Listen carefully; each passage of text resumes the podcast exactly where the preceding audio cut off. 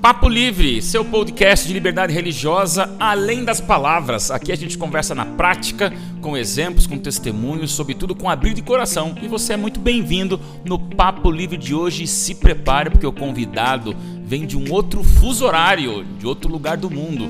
Papo Livre no ar. Papo Livre, Papo Livre.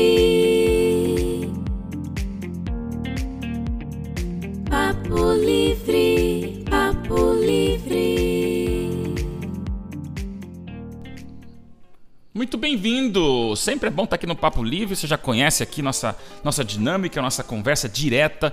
Professor Washington, meu amigão, parceiro, estamos aí com essa temporada super especial, convidados ilustres e hoje promete, hein? privilégio, bate-papo vindo de outro local do mundo. É um jet lag aí no nosso bate-papo, mas vai funcionar. É, não, estamos conversando aqui por volta dessa gravação aqui, quase na hora do almoço, lá já é quase na hora da janta. E isso é uma coisa especial. Hoje nós temos aqui um amigo, é um amigo, a gente aqui vai se reportar ele como pastor apenas uma vez, porque depois aqui não é pastor Odailson, não é professor Washington, é Odailson, é Washington. E ali nós temos o pastor Paulo Rabelo, um grande amigo que só para você entender assim, ele hoje está fazendo aqui alguns cursos especiais, além de estar, ele já vai dizer onde ele está morando para nós, para você saber, mas ele é mestre em liderança pela Universidade Andrews nos Estados Unidos e atualmente, olha que figuraça, né? Ele está concluindo um mestrado em estudos islâmicos na Universidade da Jordânia e também fazendo um doutorado em missiologia nas Filipinas. Amigo Paulo Rabelo, me diz de onde você fala e hoje que orgulho para nós, que honra Papo Livre ter um brother como você num outro fuso horário desse mundo, né? Assalamu alaikum. Oh, Bom estar aqui com vocês. Eu não, podia, eu não podia dar uma saudação diferente dessa, né? Falando aqui direto dos Emirados Árabes Unidos, especificamente de Ras Al Khaimah, um dos sete Emirados aqui no Oriente Médio. E é muito bom poder estar aqui com vocês. Prazer enorme. Que show de bola. Eu, eu- a gente, eu- o pessoal que não pode enxergar a imagem, mas eu vejo que você está aí entrando com a gente numa tela de zoom e atrás está escrito Kuwait. Tem alguma relação aí que você tenha junto com o Kuwait, Kuwait? Me fala certo como a gente deve falar o nome do país, né? Então, a gente, nós chegamos no Oriente Médio em 2015 e eu fiquei como pastor da igreja, ah, da nossa igreja lá na Jordânia, por cinco anos e oito meses, quase dez meses, é, quase nove, dez meses ali, né? E aí o que aconteceu foi que nós recebemos um convite para ir para o Kuwait, para ser pastor da nossa congregação. Nós temos é, três igrejas lá e eu fui convidado para assumir essas igrejas, só que por causa da pandemia eu fiquei preso aqui nos Emirados.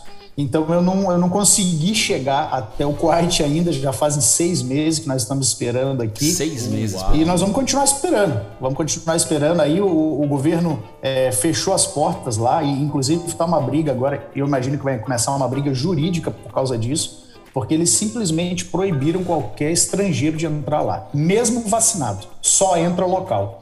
E aí agora um- alguns grupos de liberdade religiosa, de direitos humanos, eles estão começando a entrar e questionar o governo por que, que é isso e não uma, uma espécie de, de discriminação, preconceito, uma vez que essas pessoas têm a residência oficial do país, estão vacinadas, que são os requisitos para poder entrar no país. Mas a gente continua aqui trabalhando diante de uma tela do computador aqui, como uma grande parte da população hoje, né, de forma remota e virtual.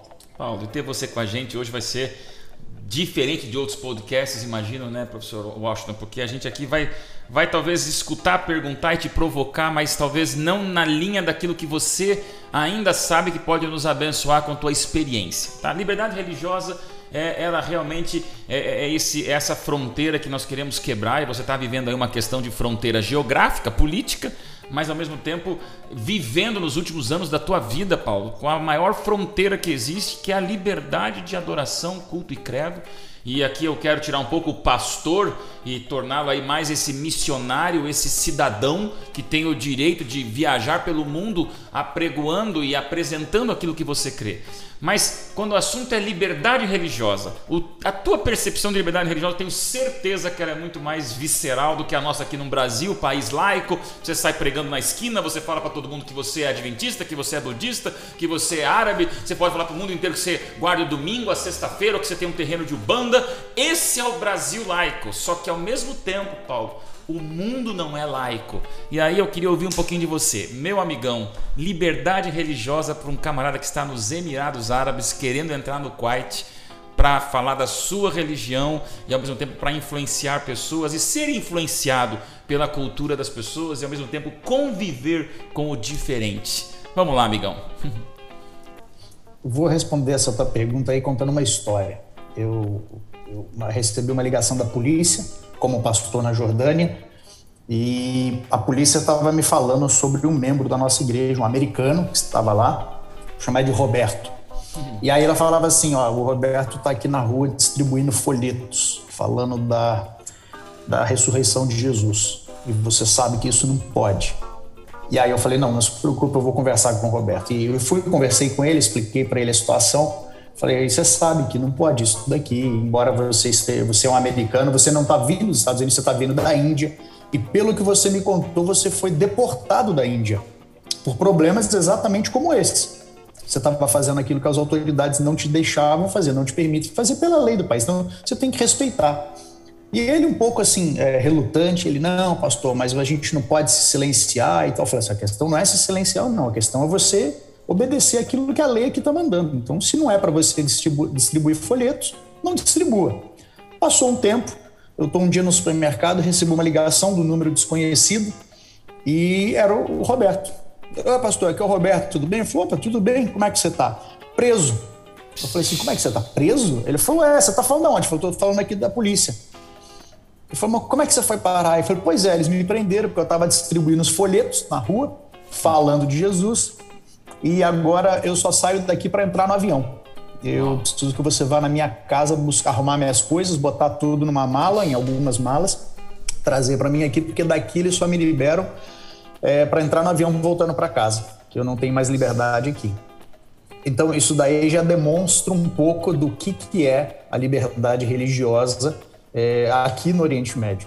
É, a palavra que me vem à mente quando se fala em religião aqui no Oriente Médio é cautela. E eu entendo muito o, o, que, o que o governo, o que os governos locais aqui eles, eles querem fazer quando eles te proíbem, de certa forma, de você fazer o que o Roberto fez, que é distribuir esse tipo de literatura, falar é, de Jesus no meio da rua, ou pregar o evangelho. Nós temos igrejas em alguns desses países, nós somos reconhecidos, por exemplo, na Jordânia, nós somos reconhecidos pelo governo. A minha residência na Jordânia dizia o seguinte: eu sou um pastor da Igreja Adventista do Sétimo Dia. Então, eles não só sabem que eu sou pastor, mas reconhece a igreja como uma entidade, é, uma instituição legítima. Aqui no, no, nos Emirados eu também tenho a minha, a minha a residência aqui é de pastor, então todo mundo sabe que a nossa igreja existe aqui, que eu trabalho como pastor, assim como outros, e ao entrar no Kuwait da mesma forma, eu vou entrar como pastor. Alguns outros países não existe esse reconhecimento. Isso não significa que não tenha presença oficial da igreja. A Arábia Saudita, por exemplo, é um exemplo ela, é, nós temos seis igrejas lá, mas elas não são reconhecidas pelo governo. Os obreiros que nós temos que trabalham lá, eles exercem essa função como pastores, ministros, mas não são reconhecidos pelo governo. Eles estão como, vamos dizer assim, agentes secretos lá dentro. Eles exercem para o governo outra função, porque não tem essa liberdade ainda. Acredito que em pouco tempo isso vai mudar, se Deus quiser. Mas o ponto é, quando o governo te proíbe de fazer esse tipo de, de, de atividade missionária ou evangelística, não é tanto pela liberdade religiosa, mas como pelos problemas e a instabilidade política que isso pode trazer para o país. Existem casos em que eu poderia contar outras histórias aqui de atentados terroristas dentro da Jordânia mesmo, em que pessoas que elas entendiam que a mudança de uma religião para outra ela traz um problema é, é uma violência contra o Islã e isso, isso acarreta, desculpa que eu estou até engasgando no português aqui, acarreta e uma série de consequências na sociedade naquela comunidade. Lembra que o Islã, no mundo árabe, no contexto dele, é uma sociedade bastante tribal, as decisões são quase que uma decisões comunitárias, não, é, não existe o individualismo que o Ocidente é, prega e exalta. Então, uma mudança de religião ela vai trazer consequências para aquela pessoa, para aquela família, para aquela comunidade como um todo. Então, de uma certa forma, o governo quer o quê? Eu quero paz e tranquilidade, seja uma monarquia, seja uma democracia, né? Mas eles querem o quê? Não queremos instabilidade política, muito menos através da religião. Então, como você não consegue controlar o mundo islâmico, hoje nós estamos falando aí de 1, 1 bilhão e 800 milhões de pessoas, quantas dessas pessoas são é, muçulmanos fundamentalistas, a ponto de serem até mesmo terroristas? Que, que, querem o quê? Eles não querem simplesmente implementar o islamismo, eles querem destruir tudo aquilo que não está em harmonia com as leis islâmicas. Tudo aquilo que não está abaixo do califado, que não segue a Sharia, a lei islâmica.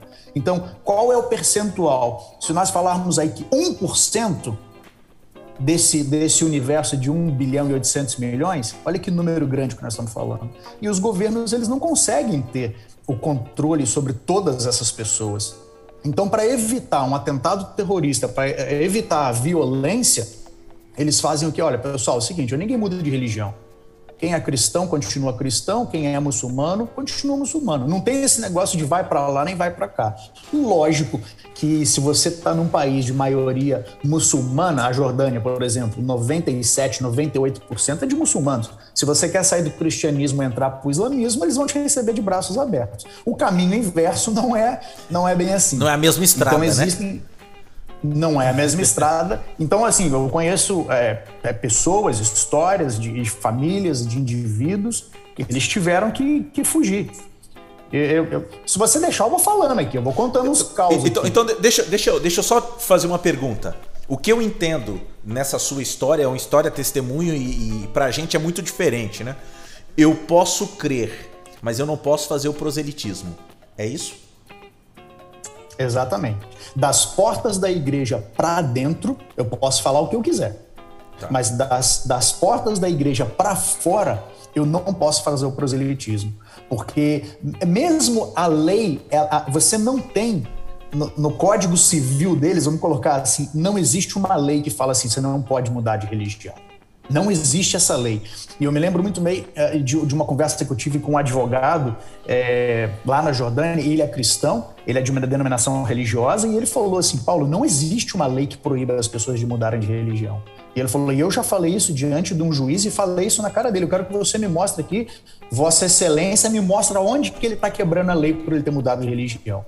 Só que a gente sabe que não é uma questão meramente legal, claro. é uma questão cultural, cultural. é uma questão da, da sociedade Sim. como um todo, dessa coisa da tribo. Então, é, é, é, a liberdade religiosa que se fala aqui não é a liberdade religiosa que se pensa no mundo ocidental, que se restringe às leis. Existe todo um, um complexo, de, um conjunto de coisas que caminha junto com isso daí para poder é, trazer uma solução, um problema, ou dar a liberdade ou não. Eu, eu me lembrei aqui de uma história de uma vez que eu conversei com um cidadão e ele foi na internet e começou a falar mal do profeta do Islã. Começou a falar mal de Maomé. E eu fiquei muito preocupado, porque eu falei assim, rapaz, esse cara vai ser morto aqui. Se ele tá falando isso daí nessas redes sociais, ele não vai durar muito tempo aqui, não. Aí eu mandei uma mensagem para ele fechada. Falei assim, fulano, cara, você postou isso daqui, o que que tá acontecendo? Aí ele falou: é isso mesmo, é isso mesmo que eu falei e repito. Eu falei: você não tem medo, não? Ele falou: não, não tenho medo, não. Eu falei assim, mas eu não tô te entendendo, por que, que você tá fazendo isso? Ele falou: você quer me encontrar pra gente conversar? Eu te explico. Aí eu fiquei com aquela coisa, né? E aí, eu vou ou não vou? Será que eu encontro com esse cara? Não, não eu nem tô, não, eu nem tô não. muito incomodado, pode ficar, eu nem vai tô muito incomodado. É. Aí o que, que eu fiz? Falei assim, tá bom, vamos, vamos uh, nos encontrar. Marquei com ele num McDonald's, ah, para ser um local bem público. Falei, ó, vamos encontrar então, pode ser no McDonald's no lugar tal? Ele falou, pode. Não tô aqui promovendo o MC Donald, não, viu só? e aí eu peguei um local público, marcamos, cheguei um pouco antes. Eu falei, vou chegar antes que eu já pego um lugar de centro de costas para a parede, porque ninguém me surpreende por trás. Já fui assim todo, né? Família, me despedi da minha família. Falei, olha, um beijo com vocês e tal. E vocês ficam orando aí. Cheguei lá e já tava lá. Aí eu tive que sentar com as costas para a porta mesmo. Aí. Aí, ele, ele usou sua tática. Cara, ele... Oi? Ele usou sua tática. Pois é. Mas aí, Washington, o que aconteceu? Ele chegou lá e ele já abriu o jogo e falou o seguinte: eu era muçulmano e me converti. Hoje eu sou cristão. Hoje eu sou um pastor. Eu falei, opa, peraí, como é que é isso? E aí ele começou a me contar a história dele. E aí, inclusive, ele começou a contar para mim que ele, no princípio, quando ele se converteu, ele não podia ir nas igrejas e as igrejas não aceitavam, por medo. As igrejas não aceitavam e ele começou a desanimar e tal. E eu comecei a, a, encorajá-lo. Quando eu comecei a falar para ele sobre Apocalipse é, é, e a igreja de Laodiceia, sobre o estado do cristianismo no fim dos tempos, a mornidão e tal, ele falou assim: Paulo, você não prega isso para minha igreja, não? Eu falei assim, mas qual igreja? Ele falou assim, nós temos uma igreja, nós temos um grupo de pessoas, a gente se reúne toda semana. Queria que você pregasse isso para eles, eles estão precisando desse encorajamento. Eu falei, tá bom, prego. Aonde que é? Ele falou assim, eu não posso te dar o endereço. É, eu posso te dar o endereço uma hora antes, porque a cada semana a gente se reúne num local diferente. Rapaz. E aí eu falei assim, mas e como é que eu vou fazer para saber? Ele falou, não, eu te mando uma hora antes e você vai. E é uma história engraçada, porque o que, que aconteceu?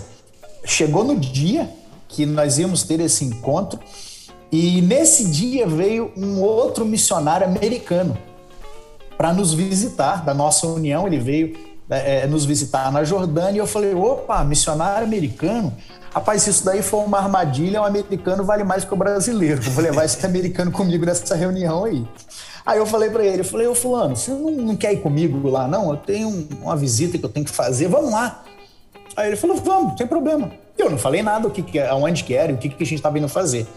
Falei, então passa aqui na minha casa uma hora antes, era seis horas, a reunião era sete. Falei, passa aqui em casa seis e aí a gente vai junto. Ele falou, tá bom. E ele com o carro alugado, né? Que ele estava visitando o país, passou, me pegou, eu coloquei no GPS e começamos a ouvir, ó, meia hora a gente está lá.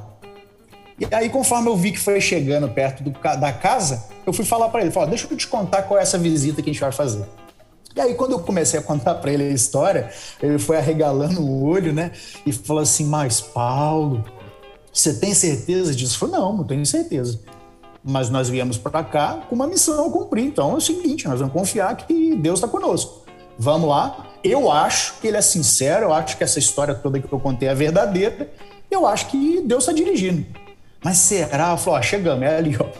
E aí ele saiu do carro, eu saí do carro, e o cara que estava esperando a gente, ele estava em pé, assim, um pouco mais adiante na rua, é, não dava para ir com o carro mais lá perto, e aí ele fez sinal com a mão assim, tipo, ó, vem aqui e entra, e apontou para casa, e sumiu. E entrou na casa e sumiu. E aí eu olhei pro americano e falei, Rapaz. é tudo ou nada. Pega a Bíblia, bota embaixo do braço e vamos. Daílson, quando nós abrimos aquela porta sem saber o que tinha atrás, é, eu me emocionei muito, porque devia ter ali mais ou menos umas 18, 20 pessoas que eram famílias vindas do Iraque, da Síria, é, da própria Jordânia, da Palestina, do Iêmen, da Arábia Saudita. Eram, eram famílias que haviam fugido dos seus países porque elas haviam aceitado a Jesus. E elas estavam juradas de morte nos países delas, então elas tiveram que deixar tudo. Então, conforme eu sentei ali, eu via, quando, eu, quando abriu a porta, eles estavam cantando hinos. Eles pareciam aqueles corais dos Estados Unidos, assim, daquelas igrejas, sabe, bem. E eu fiquei muito emocionado com aquilo e eu vi que realmente Deus estava dirigindo e eu preguei para aquelas pessoas. Você ouviu uma agulha cair no chão. O valor que eles tinham por ouvir a mensagem, de prestar atenção, de estudar a Bíblia. E aí, quando nós terminamos, é que eu perguntei para eles assim: vocês são da onde? Aí ele falou: ah, nós somos do Iêmen. Eu falei, por que, que vocês estão aqui na Jordânia? Aí ele contou a história dele. Vocês são da onde? Nós somos do Iraque, nós somos do Kurdistão, nós somos da Arábia Saudita. E cada um com uma história diferente e todas envolvendo exatamente isso. A falta de liberdade delas de poderem escolher quem é o Deus a quem elas, quem elas querem servir. E elas tiveram que deixar, não só, elas não mudaram de religião, elas mudaram de vida. Porque elas deixaram tudo para trás e vieram com as coisas que elas podiam carregar, fugidas por causa de Cristo. Nossa, Paulo, você nos emociona com isso. Gente, muda, o assunto, né? Você é, é, uma quebra total da nossa sequência de podcasts, Paulo, porque realmente a gente teve aqui já advogados, deputados, juristas, é, colegas, pastores e educadores para falar de liberdade religiosa. Mas é, antes de você, inclusive depois de você, nós vamos daí para um outro extremo de liberdade religiosa na Europa, mas agora estamos falando dessa liberdade religiosa em países árabes, nesse contexto cultural.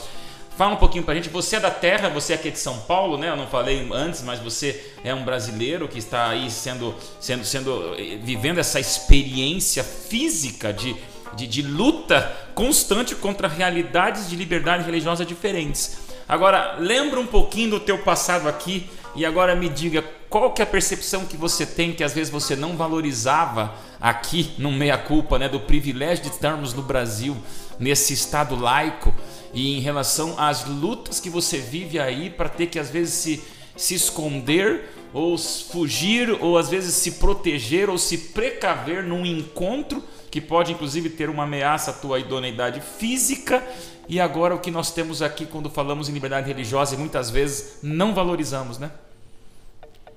É, eu acho que você, você falou tudo aí, né? É uma ingratidão. A gente não valoriza aquilo que a gente tem até que a gente perca aquilo. Então, no Brasil, a gente tem a liberdade de ir e vir, de falar, de pregar, seja de esquerda, de direita, seja de qualquer religião. E você pode pregar, você pode falar. Aqui eu já fui, aqui no, no, nos Emirados não, é, mas na Jordânia eu fui hackeado duas vezes pelo governo. Uau, e, e, isso nós descobrimos, e não, não só eu, nós estávamos numa reunião no Líbano e nós tínhamos um especialista da Conferência Geral, né, da nossa entidade maior, e ele foi lá exatamente para fazer uma análise nos nossos equipamentos e ele descobriu que nós seis do nosso grupo estávamos sendo hackeados. E nesse, nesse foi muito engraçado, porque eu não acreditei quando ele falou isso, né? Ele acabou a reunião, ele falou assim: ó, fulano, fulano, fulano, Paulo, vocês ficam aqui porque eu tenho um negócio muito importante para falar com vocês. Vocês foram hackeados. Aí eu falei assim: ah, sabe que essa história aí, né?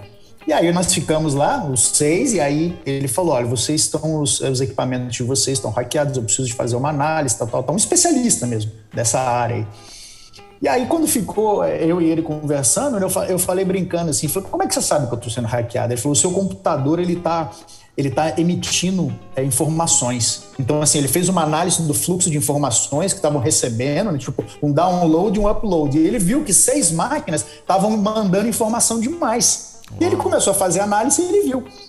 E aí eu falei brincando assim, eu falei, tá aí agora, como é que a gente vai fazer? Ele falou, você tem que formatar a tua máquina tudo do zero. Eu falei, ah, mas eu tenho as minhas fotos aqui e tal. Falei, então começa a fazer o backup disso aí e vamos formatar.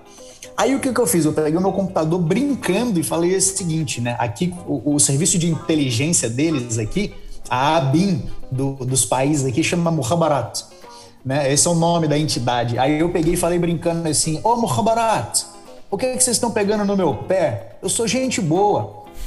Quando eu falei isso, brincando perto do computador, para que eles, porque eu, o, o, cidadão falou o seguinte: eles estão ouvindo, eles estão captando o áudio, eles veem tudo que está na sua tela. Quando eu falei isso brincando, o que, que aconteceu? O meu HD que estava é, extraindo as fotos, ele foi ejetado sozinho. Que isso? Aí eu falei assim: ué, como, como que o meu HD foi ejetado? Aí ele pegou. Falei, cara, eles fecharam essa porta do computador aqui. Eu falei, não, mas eu falei, não, eu tô brincando, eu tô brincando, não faz isso não, eu quero as minhas fotos. Aí botei de. Aí ele falou, peraí, ele foi lá, habilitou a porta de novo, e aí eu continuei fazendo o download. Ele falou, ah, você foi falar, né? Eles pegaram já, já sabem que a gente sabe, agora eles estão querendo apagar os rastros dele. Aí eu falei, caramba. Então, assim, é, eu jamais imaginei que esse tipo de coisa iria acontecer comigo. Aqui, por exemplo, o Natal de 2000 e Agora eu não lembro se foi 18 ou 19, por causa da pandemia eu me perdi. Mas o Natal desses, acho que foi 2018, nós tínhamos é, nove policiais dentro da nossa igreja, comemorando no Natal, lá no nosso culto de Natal. Aquele carro que a gente vê na, na televisão aí de filme e tal, da polícia, o tal do caveirão, sabe aquele carro todo? Ele estava parado dentro do estacionamento da igreja. E aí, todo ano a gente sabe que a polícia vai para essas ocasiões especiais, a polícia acompanha os nossos cultos lá. Eles me ligam antes e falam: nós estamos mandando a polícia aí que dia e horário é o culto, para proteger vocês. E aí eu falo: é o dia e horário tal, e eles mandam. Nesse Natal foi estranho, porque além de ter os carros da polícia, além de ter o caveirão, tinha nove policiais. Eu achei estranho. E, caramba, normalmente tem dois ou três policiais, hoje veio nove. Mas tivemos o culto, os policiais participam conosco, eles sentam ali fora, ficam super educados, super corteses, respeitam a nossa religião, respeitam a nossa adoração, a nossa fé. Só que acabou o culto, liguei para a polícia, agradeci, expliquei para eles, fiz amizade com eles. E aí isso foi no Natal. Quando chegou no dia 6 de janeiro, saiu uma nota no jornal o seguinte: queremos parabenizar o serviço de inteligência aqui da Jordânia, porque eles conseguiram prender um grupo de terroristas que estava planejando um atentado num prédio público em um local religioso neste Natal, mas foi em vão. E eu falei, caramba, eles estavam nos guardando, nos protegendo de um possível atentado terrorista e a gente não tinha nem noção daquilo. Naquele Natal ali, que nós comemoramos na sexta no culto e no sábado, naquele sábado de manhã, minha família não foi à igreja, eles ficaram em casa, eu fui sozinho. Eu não sei porque, eu falei, olha, fica em casa, não vão hoje não. Ontem tinha muito policial lá e eu não tô gostando disso. E aí, logo em seguida, é, veio esse comunicado no jornal e a nossa igreja na Jordânia, é, ela é muito bem localizada, a da capital. Ela é muito bem localizada, ela é a rua mais nobre do país, a nossa igreja está localizada ali, seria a Quinta Avenida de Amman. Então, ali seria um ponto estratégico realmente para um atentado que chamaria a atenção do mundo inteiro. A nossa igreja é uma igreja, uma escola juntas numa esquina. E frente à nossa igreja tem um prédio da polícia, uma base da polícia que fica ali então, eles, de certa forma, nos acompanham, mas também nos protegem. E a gente tem um relacionamento muito bom. Então, voltando à sua pergunta, né? O que, que eu, olhando para trás, a nostalgia, eu nunca valorizei essa liberdade que eu tinha no Brasil até perdê-la aqui no Oriente Médio. Se eu tenho que ter uma conversa mais séria, mais profunda, determinados assuntos, eu, eu, eu separo, eu tiro todos os meus eletrônicos de perto de mim boto eles todos num cômodo e vou lá no outro lugar e converso com aquela pessoa. Se eu tiver que fazer um tipo de conversa. O, o sabe que eu, eu, eu praticamente sumi das redes sociais, eu sumi de tudo, porque eu não posso me expor e correr riscos de, de repente, ser mal interpretado e ofender, às vezes, um, um, maluco aí, um terrorista que, de repente, vai interpretar mal. E isso pode trazer consequências não só para mim, mas isso daí pode reverberar e às vezes por eu ser um pastor da igreja adventista e falar alguma coisa que ofende um muçulmano aqui, pode ser que a nossa igreja lá no Paquistão sofra as consequências. Então a gente precisa de ter um, um, um senso coletivo de que essa liberdade que a gente goza no Ocidente, ela não é vivida em outros lugares do mundo. E eu não estou aqui para questionar se é certo ou é errado, eu simplesmente eu, esses são os fatos, essa é a realidade que a gente encontra por aqui. Muitos governos nos apoiam, nos dão certa liberdade, mas nem todo mundo enxerga da mesma forma a religião do outro. Né? Então a gente tem que tomar esse cuidado e ter essa precaução. Paulo, nosso amigo, é gratidão. A gente não tem muito hoje o que a gente ficar aqui provocando. São dois episódios que vamos ter de, de contrastes, falando com você de uma região tão perseguida e não perca o próximo episódio que vai ser numa outra região onde há uma liberdade talvez até excessiva e a gente vai conversar sobre esses contrastes e eu quero te agradecer, Paulo, porque você tem uma, um ministério abençoado e abençoador e eu acho que os conceitos que você nos deixou era o que nós queríamos conversar.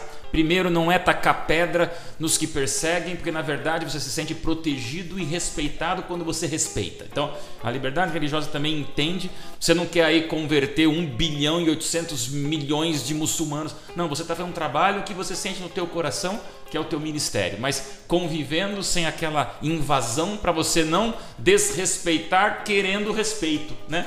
Isso eu acho admirável. Eu tenho aprendido muito na convivência com vocês de outros lugares do mundo para a gente absorver isso aqui no Brasil, que às vezes somos um pouco impacientes na conversão do próximo.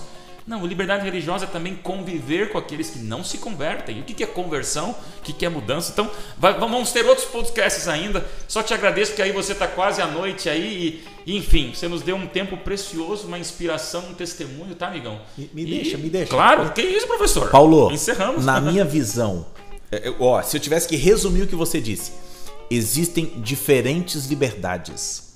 Uau. E foi interessante o que você falou. Não é que a daqui é certa ou a de outro lugar é errada, não. São liberdades diferentes. E, e, na nossa concepção de vida, nós precisamos agora ter muita sabedoria e prudência para nos adequarmos, para convivermos e, se possível, para fazermos o que nós estamos aqui para fazer, que é pregar o evangelho dentro do que nós cremos. Cara, foi uma aula, viu? Mexeu comigo aqui e mexeu é. os meninos da tecnologia que estão nos apoiando aqui. Quando você começou a falar, eles começaram a já cara arrepi...